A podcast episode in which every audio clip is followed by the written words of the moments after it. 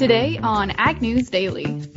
I will always cheerlead the market because higher prices make for happier customers, and happy customers make my job easier. Um, so I will always cheerlead this thing. Good afternoon, ladies and gentlemen. Happy hashtag Market Monday here on another Ag News Daily podcast. Delaney Howell joined by Mike Pearson and a silent Ashton Carr who is still taking it all in. Ashton, we're excited to put you in the limelight later this week, push you on the spot a little bit. I'm excited too. I've got to get my research up and see if I can follow along with you guys. Absolutely. There is always something happening in the world of agriculture, which makes reporting the news, you know, fairly easy, all things considered, because so much ties into ag. Delaney, what headlines are you watching today? Yeah, absolutely. One of the big headlines I continue to watch is what's going on in Washington, D.C. as Congress continues to vote on different relief packages. We saw on Friday evening that the CARES Act sorry, the HEROES Act, which is kind of like the second version or the fourth version, I should say, of the of the CARES Act. The House has passed this three trillion dollar HEROES Act as of Friday night. It authorizes about $16.5 billion in additional CFAP or coronavirus food assistance program payments. And so again, that money, remember, if you uh, have listened to the podcast recently, that $16.5 billion is essentially going to purchase foods that will then go to local food banks or areas that people are in need of food. It's another way for the government to kind of use up some of the glut we have in some of our food products. And so we now are waiting for the Senate to take over that vote and see if they will or will not pass it, if they'll add any amendments of their own. Uh, I think it's likely that they're going to have an amendment or two to that current bill, but we will continue to watch that and see how things shake out. Absolutely. We'll have to keep an eye on that for sure, Delaney. We've got an update here from the Kansas City Fed. They overlook the 10th Fed district. And uh, in mid March, they distributed a survey to get a feel for agricultural credit uh, conditions throughout the extent of their territory. And those survey results are back in. And uh, looking at the first, excuse me, the first quarter of 2020, um, you know, this shouldn't be terribly shocking, but I think it's nice to have the statistics that back it up. And I think it will help feed into the conversation that's being had about what you just discussed in getting federal assistance to growers. Uh, the 10th district reported that the decline in farm income and in loan repayment rates was larger than anticipated and much larger than in recent quarters. This was a survey of bankers and uh, of lenders. So they indicated that they expect things to be much more pessimistic going forward. They do expect further disruptions at meatpacking and food processing plants, and they continue to expect an ongoing substantial slowdown in ethanol production. And all of those factors are going to combine to create heavy pressure on cattle and corn prices. So that's the update there from the 10th district. I'm sure the the Chicago Fed and the St. Louis Fed are handing out uh, similar surveys. We'll get their uh, their information here in coming weeks. I, I got to imagine they're going to show a similar situation across much of the rest of the country. Yeah, absolutely. And uh, continuing on with the uh, survey side of things, I thought this was interesting. An article posted on Bloomberg just yesterday morning looking at how Americans feel about Chinese purchases and or Chinese goods. Bloomberg posted a survey and talked a little bit more about the survey that was conducted by FTI Consulting, which is a Washington based advisory firm. It said that according to this consulting firm's survey, about 40% of Americans say they won't buy products from China. And further, if you go on to that, about 22% of folks say they won't buy from India, 17% refuse to buy goods from Mexico, and 12% are boycotting goods from Europe. This continues on as we watch COVID 19. A, a lot of people in the poll said that they just don't trust China. They don't trust the whole coronavirus release. They think China is corrupt and they will not be buying Chinese purchases. Uh, you know, this article that I'll be sure to share in our weekly newsletter this week really compares it almost to the Cold War era of, you know, is that this period that we're heading into now and China will be our new Russia? Yeah, I've heard a lot of that uh, new Cold War narrative coming about. And it's interesting, some of the data that we have would seem to indicate that folks are indeed buying less in uh, goods from China. Looking at the first quarter of this year, January, February, and March, looking at import data of goods from China into the U.S., you know, we have seen just about a $14 trillion decrease in purchases of goods from China from January through March. Now, that is a huge number. That is a huge drop, but it also corresponds with the beginning of lockdown orders when people just kind of quit buying altogether because a lot of retail stores were closed. So I think the real test for whether or not these people are committed to not buying goods from China is going to come here as the economy reopens. Exactly how many, excuse me, how much do our imports from China tick back up? Because it's really easy to tell a surveyor that you're only going to buy made in America Mhm. stuff. That's true. And then if you're at Walmart and you see something that you want, you know, a squirt gun for your kid for four dollars, chances are it's going to be made uh, somewhere in Southeast Asia, in Asia probably. And you know, are you going to pull the trigger? You know, that remains to be seen. And uh, but right now, the the data back up that uh, that conclusion. Yeah, absolutely. And as we continue to watch the economy reopen, we're also seeing the equities and stocks markets start to regain strength, specifically looking at some analyst expectations today that are watching the S&P 500. It's about five, it's up, up about 100 points on the day and the Dow is up almost a thousand points. Some analysts that I was reading this morning are speculating that it's because we are seeing some very encouraging early results for getting a widespread coronavirus vaccine drug from the drug maker Moderna. We also saw crude up pretty substantially on the day compared to where it has been. Um, I don't remember if it was this specific drug or another one, but essentially, I think it is Moderna, this drug that they're talking about. It doesn't really cure COVID 19, it shortens the span or the length of time that you would have symptoms or ailments caused by COVID 19. So it's not really a vaccine that's going to be a cure all, I don't think. Well, if I uh, there's two drugs out there right now, and Right. I don't have either of them handy. I believe Moderna is, is a true vaccine. It stimulates Okay. the production of antibodies that would protect against, similar to if you you caught the virus. That's how vaccines work. There's another drug from a company based in San Diego that reduces the time spent Got with it. the illness from its 14 day period to like a four day period. And both of them are in early trial phases. But yeah, the fact that both of those are appearing to make you know, positive inroads against this virus are certainly helping the stock market. And I think this corresponds well with people's willingness to get out of the house and go and do things. Last Mhm. night, went out to dinner, and earlier today, I got a haircut. So I mean, I'm kind of living my best life here. Um, it's it's incredibly liberating, and you know, if you do go out, be sure to tip your waiters and waitresses and and hairdressers and barbers. Tip them well because they haven't been working for eight weeks, just like a lot of other folks.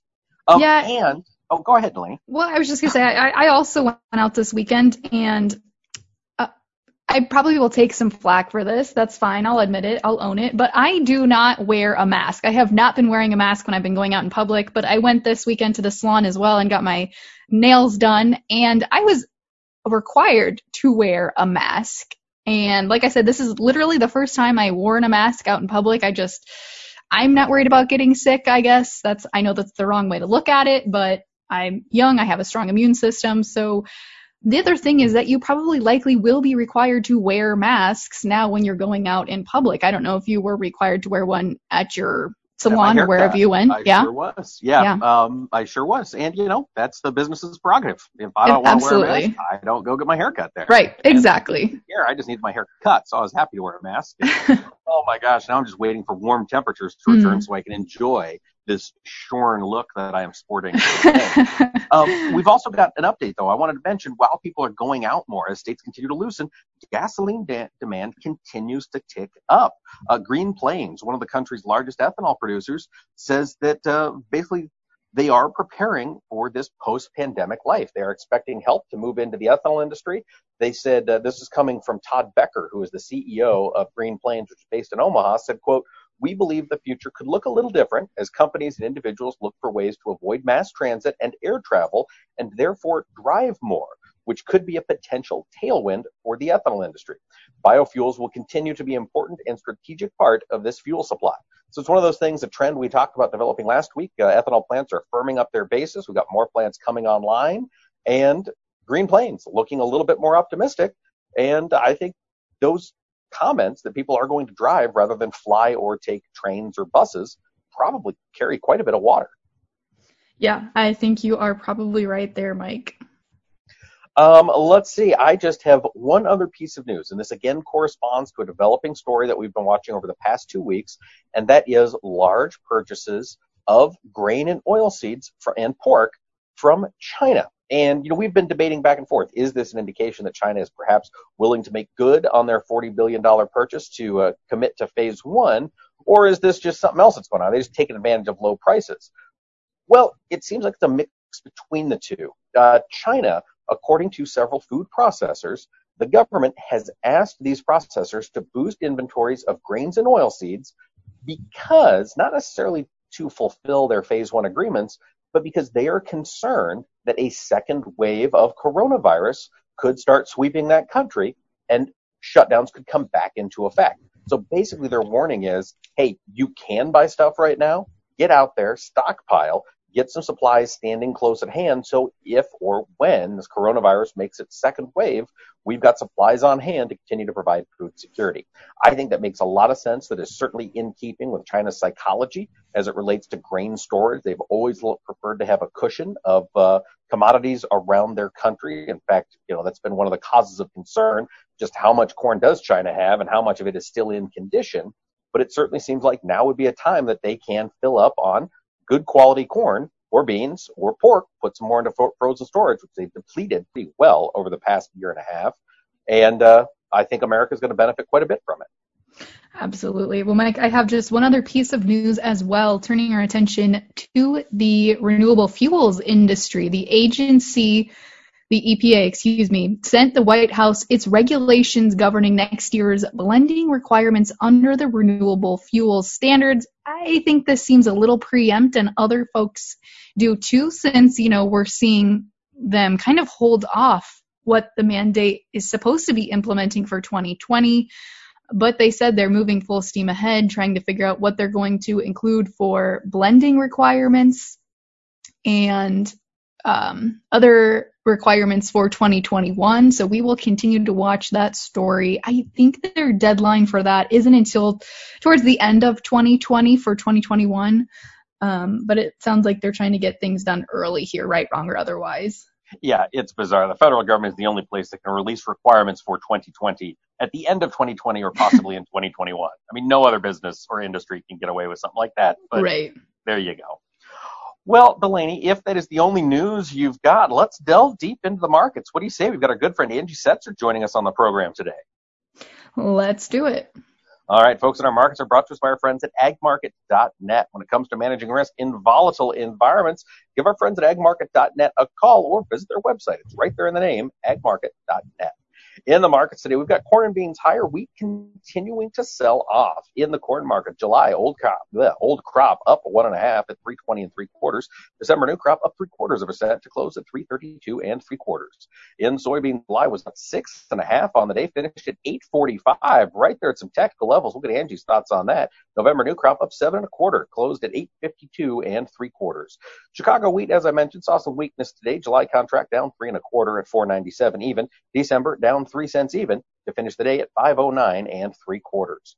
Had a little bit of back and forth trading in livestock. Live cattle finished stronger. Hogs mixed in the cattle contract. The August was up a dollar oh two and a half at 98.85 even. The October up 70 cents to close at 101.05.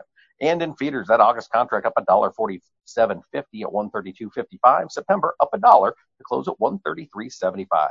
And as I mentioned, mixed trade in hogs. The July contract was down 10 cents at 57.65. The August, however, up 40 to finish at 56.80. Looking over at the dairy market, stupendous rally over the past 10 trading days. uh, does look like it's maybe trying to catch its breath today. The May was up on the day. Class 3 milk closed higher by 2 cents at 12.26. The June down 15 cents to finish at 16.70. Without further ado, let's kick it over to Angie Setzer on Twitter at the Goddess of Grain. Well, as promised for today's hashtag Market Monday interview, we are joined by Angie Setzer, Vice President of Citizens Grain. Angie, how you doing today? I am doing well. We're sopping wet, but mm-hmm. I can't do anything about it, so I'm not complaining. yeah, we're pretty wet here too. And, um, you know, looking at planting, I've got to ask how things are looking up there in your area in Michigan. I am very grateful for what's gotten done, right? So like compared to last year, um, we are it's we've had phenomenal progress. Um, you know, last year was just you know right here in our neck of the woods, you know, 40% of all of the crops got planted right in our territory in our in our elevator back background and you know and on the the way into work I, I saw more fields that that weren't planted than planted a year ago this year, it's it's not the case. Uh, you know, a lot of my customers were able to wrap up. Some have tried. Uh, you know, some made the decision to kind of hold off on corn when it got really cold because we got down to 24 degrees a couple Fridays ago, Friday nights ago, and and so that was about unfortunately the opportunity it seemed like we had to to really get the the crop in the ground. So those that are planted are still happy right now they're not happy like believe me like the last thing they want to see is water everywhere and and uh you know getting five inches of rain in a couple days but I had, I had more than one guy tell me today that they're glad that it happened now and not three weeks from now after getting everything planted last week because most everything isn't emerged yet. Um, so underground, it's still got the snorkels attached. So hopefully, um, we're able to warm up and dry out like they are forecasting here for the end of the week, but not too dry because we can't crust over. You know, we still got to be able to emerge. Um, so hopefully we're able to to warm up and dry out and uh, you know get back in to to allow folks to to finish up with what corn they have left and and wrap up on those beans. And I, I know you're up there in uh, in north north central Michigan. Angie, is it still too early for folks to really consider swapping some corn acres for bean acres? If, if they get the chance here in the next ten days, they're going to go, you know, balls to the wall on corn, right? Yeah. Oh yeah. Yeah. I mean, we were probably three weeks. I think, um, you know, late planet dates, what, June 6th? I should know this after last year, right? Um, where you know and, but i think most folks this year are going to be like well i'm not going to push i'm not going to push it too awful much um you know but i would say i would say for us a great majority of the corn um around here from from the growers that i've talked to has been planted. So but they still you know and then they have plenty of time to put beans in. You know i i think we've got another four weeks of really uh, being able to get beans beans planted. So no one at this point is really even um, say there you know there's not even it's not even on most of the folks' radar that I talk to of you know throwing in the towel or making any sort of change at, at this point. Got it. Angie, since you brought up soybeans, I want to talk about soybeans here, both the July old crop and new crop contracts looking at both the charts, they've had some, they've tested some lows over the past month, we'll say really here. Do you think it's safe to say that soybeans have put in a low and maybe are headed to the upside, or what's your perspective? I sure as heck hope so because I've been bullish beans for multiple months apparently. Um, wrongly. Uh, you know, I, I I do think I mean obviously over the last few months we've really been dealing with a lot of stuff that we really wouldn't want to to wish on beans. You know, obviously Brazil had a a decent crop this last little go around, although you are seeing some estimates kind of get trimmed on on what exactly that looks like. But they've also had their currency. I mean, we've went to what almost six to one on the the real side, and and so you know, I remember the first time we went to three to one, and everyone was like, "Oh my gosh, this is life changing!" And now here we are at six, and so you know that's that's been a, a rough um, it hasn't helped, you know, and especially seeing uh, the Brazilian farmer really heavily sell um, the soybeans that they've produced this past year and the soybeans that they're planning on producing next year, and then obviously their their huge uh, export program with China. But you know, I would say just completely from a fly on the wall standpoint, like I'm not going to sit here and even remotely pretend that I'm an expert when it comes to Brazilian agriculture, but I feel like their their agribusiness um, to a certain extent is is still a little um, you know lacking in in maturity to a certain extent. Just basically meaning like here in the U.S. we are great at uh, making sure we don't run out right? Like you saw that last year. Like we basis reacts, uh, rallies big time to to do everything it can to kind of slow down on demand. Anytime we get a hint of of running short on supply, whereas we've seen the last couple years with Brazil, they export until they they have empty cupboards, and then they look around, they're like, crud, now we got to call Argentina and try to get some some stuff in to cover our domestic demand. And so I I really do feel that um, we've seen Brazil export extremely heavily. I think this is probably um, going to be something that that wraps up uh, relatively soon, just simply because they've they've shipped everything that they you know are comfortably able to here before much longer at the pace they're going. Um, and I think that you're going to see some U.S. exports, you know, really kind of pick up, um, especially third and fourth quarter, which is the opposite of what we're used to. Um, and I think it's going to catch some people off guard uh, you know, and, and really kind of help to kind of push beans higher. You know, at the same time, you know, the USDA making that adjustment lower in demand there last last week um, seemed, you know, kind of quick. Uh, it was kind of funny to see the the adjustments higher in, in corn demand, but lower in, in bean demand, you know, in the month of May. Um, but I think it it also helped to kind of um, give the indication that soybean S&D is is still comfortable you know, at, at this point in time when when reality is, you know, it could get a little hairy depending on whether or not we're, you know, 46 or 49 bushel to the acre. So um, I'm still optimistic on bean pricing opportunities. Um, and so, you know, any chance that we can get, you know, really above nine, we'll probably start looking at it very closely um, and and see. I mean, I'm not saying that we're we're going to the moon or anything, but um, I'm I'm far more optimistic on soybean outlook right now than I am um, on corn, unfortunately.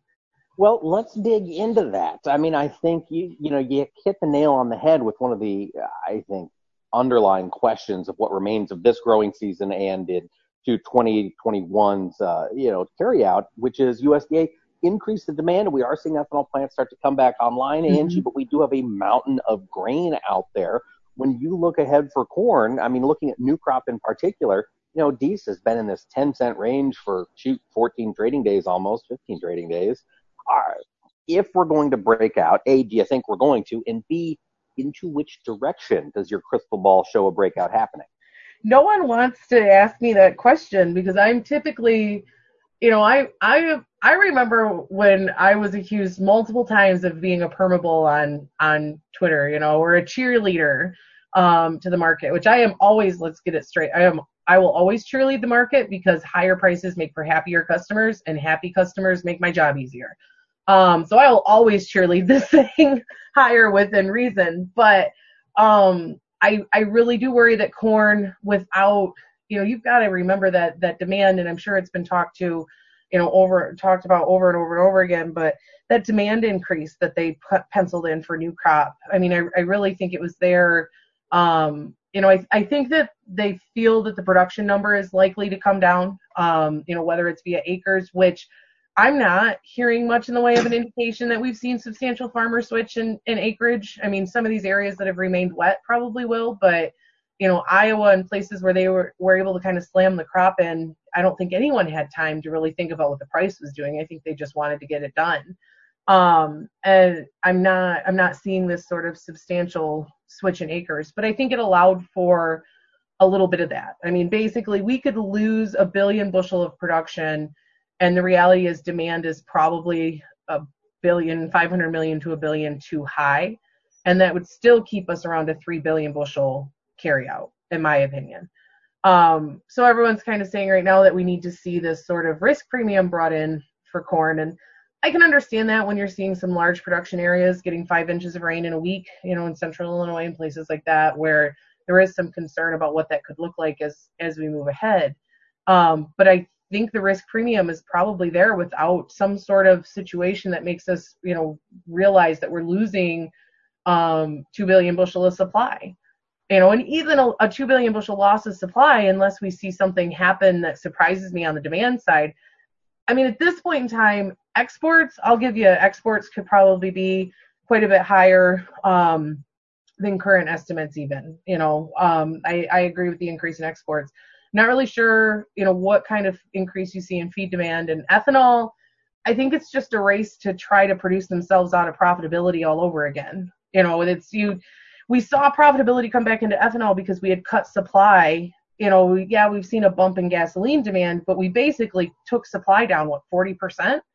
You know, so we significantly cut supply um, only to, to turn around and as soon as the, the profitability returns, we're going to ramp up production again, you know, in the face of, of, you know, yeah, some return in gasoline demand, but not a lot. So, you know, unfortunately, I, I wish I could sit here and say, oh, this is just a lull, just be patient, you know, the market will turn around and come much higher, but without some sort of major uh, production issue showing up, which is you know, there's still talk of a ridge forming in the Western Corn Belt. There's still talk of too wet conditions, you know, your ridge riders and stuff like that taking place. So I'm not going to say that it is impossible, but um, you know, you have to really be aware. You know, my biggest push from a farmer standpoint is is really familiar familiarize yourself with what the global and the domestic supply and demand situation look like, and have a realistic conversation, you know, mentally about what that can mean um, from a pricing standpoint as we move ahead. Angie, I want to switch things over here and talk the cattle complex. They have had quite a bit of wind in their sails, chugging upward slowly but steadily. How much higher can live cattle and feeder cattle push ahead here? Well, I think you're going to see some continuation of strength in that market. You know, I, I think that um, obviously one of the things that we've we've recognized as long as we don't push box beef too high or retail costs too high is that some of that demand is is uh, a little inelastic. You know what I mean? Like if people are going to be eating from home more, then they're going to be wanting to to eat beef. I mean that's just the way it is, and people are learning how to cook and things of that nature. So, you know, I think you're going to see some continued strength. You can go ahead and throw some conspiracies behind it too. And part of the reason it seems like every time we really get, uh, you know, a big conversation about uh, investigating what the heck is going on, you know, suddenly the market moves higher and everyone kind of forgets that that was one of the things they wanted to do. So, um, you know, like I said, I'll go tighten my tinfoil hat now. Um, but, uh, you know, I think there's going to be some, some continued strength there, um, you know, in the, in the market structure itself. I just, I mean, it's, it's, it's, it's cattle to a certain extent. Like, like I said, the, the packer margins are good. They're going to be wanting to, to get their hands on, on beef and and so as long as we can continue to process i think you continue to see at least reasonable uh, support and Angie, before we let you go, I want to circle back to the grains because one of the things that I've been keeping an eye on, and I'm just not terribly plugged into the wheat market. You know, we've seen corn bounce back. It's bounced off its lows there, that 330 level in the December. We've got beans moving higher on the day, and yet the wheat market continues to just slog lower. What's your gut read here on this wheat? Are we going to go back and retest those mid March lows? Yeah, I mean, wheat loves to lull you into a false sense of security, right? And I mean, it spent much of the month, much of the year. I mean, we we've had multiple opportunities 550 plus, and I've always told my customers when it comes to Chicago wheat, um, you know, anytime you get above 550, you really should be an aggressive seller. You know, both both coming crop and looking at the next crop. Um, you know, there is a lot of conversation that oh maybe we're not as bad as what we thought we were. We saw some rain um, fall in, in portions of the Black Sea region. You know, um, we've seen some really good wheat start coming in uh, to the south. Uh, Shep Bickley posted a picture the other day, 63 and 63 and a half pound test weight wheat he's like, this is gonna br- burst my bins, you know, and and so you know, rain does to a certain extent make grain. And I haven't heard any um, conversation on what the toxin, you know, if there's some vom issues or anything like that. But you know, I think people are getting a little bit worried about the idea that you know we're not exporting uh, Chicago wheat like they thought we would or something. And and the reality is uh, SRW is not made for export. It's basically made to just kind of hang on to until you decide you want to use it. Um, you know we're we're not going to snap our fingers and magically have increased acreage though yield does look like it's going to be a heck of a lot better than what it was a year ago Um, so we have that going for us. You know, like I said, as long as you can avoid the quality issues, we should be good to go. Ontario has a monster crop coming on. Um, so I think that might be part of it. They've been able to kind of increase acres, and when everyone else has stayed really wet here, we've actually seen them be dry when they need to be.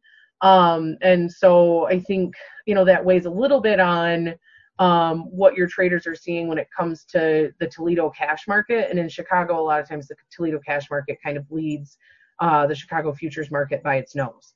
And so we went really from an uncomfortable sort of feeling when all of the Canadian wheat was working its way into feed and being exported and all of these other things, and you weren't seeing Canadian wheat come in um, to to the the Michigan on, and uh, Toledo markets like you typically would. I think that kind of pushed the market a bit higher. It collapsed the spreads, um, you know, or or made them extremely strong. I say collapse the spreads because Mama likes it when there's a lot of carry in the market, but uh, spreads were almost non-existent. You know, it was really kind of trying to to force you to bring the the wheat to the table as soon as possible. And so I think, you know, we'll we'll be range bound. Wheat always overdoes it to the downside, and it always overdoes it to the upside. So it wouldn't surprise me to retest the mid-March lows and maybe even um, push a touch below them. You know, and, and honestly, it's a distant memory to me. You could tell me it was mid-March, um, but you know, when were we 430 something? I mean, that wasn't very long before we went from 430 to 575, you know, and so wheat's going to have some pretty extensive volatility to it. Um, and then long-term pricing opportunities are probably going to rely, you know, pretty strongly upon what this fall looks like. So typically you, you, you get a bit of a down pressure, you know, a few weeks as, as harvest gets started in the south, and then we start to turn around again and a little get a little bit of opportunity. Generally for us, like two weeks before harvest, so the last part of June, um, and then it falls apart again and we get a little bit of a bump, you know, to try to encourage planting there in October. And and so wheat has seasonals too, and um, right now it's just the the darling of being sold. Absolutely. Well, Angie, before we let you go, remind our listeners how they can get in contact with you, chat with you on Twitter, since you are a pretty active Twitterer. I, I'm partially active on Twitter. you can find me there at Goddess of Grain, um, or you can email me at asetzer at citizenselevator.com. Fantastic. Well, Angie Setzer, thank you so much for joining us today. Thanks for having me. Have a good one. Again, you can find and interact with Angie at Goddess of Grain on Twitter. She's a pretty active Twitterer. Is that a real word, Mike? I don't know actually, but uh, she's very active on Twitter, so do be sure to follow her. But you can also follow us on social media Twitter, Facebook, and Instagram. Just find us at Ag News Daily. With that, Mike, should we let the people go? Let's let them go.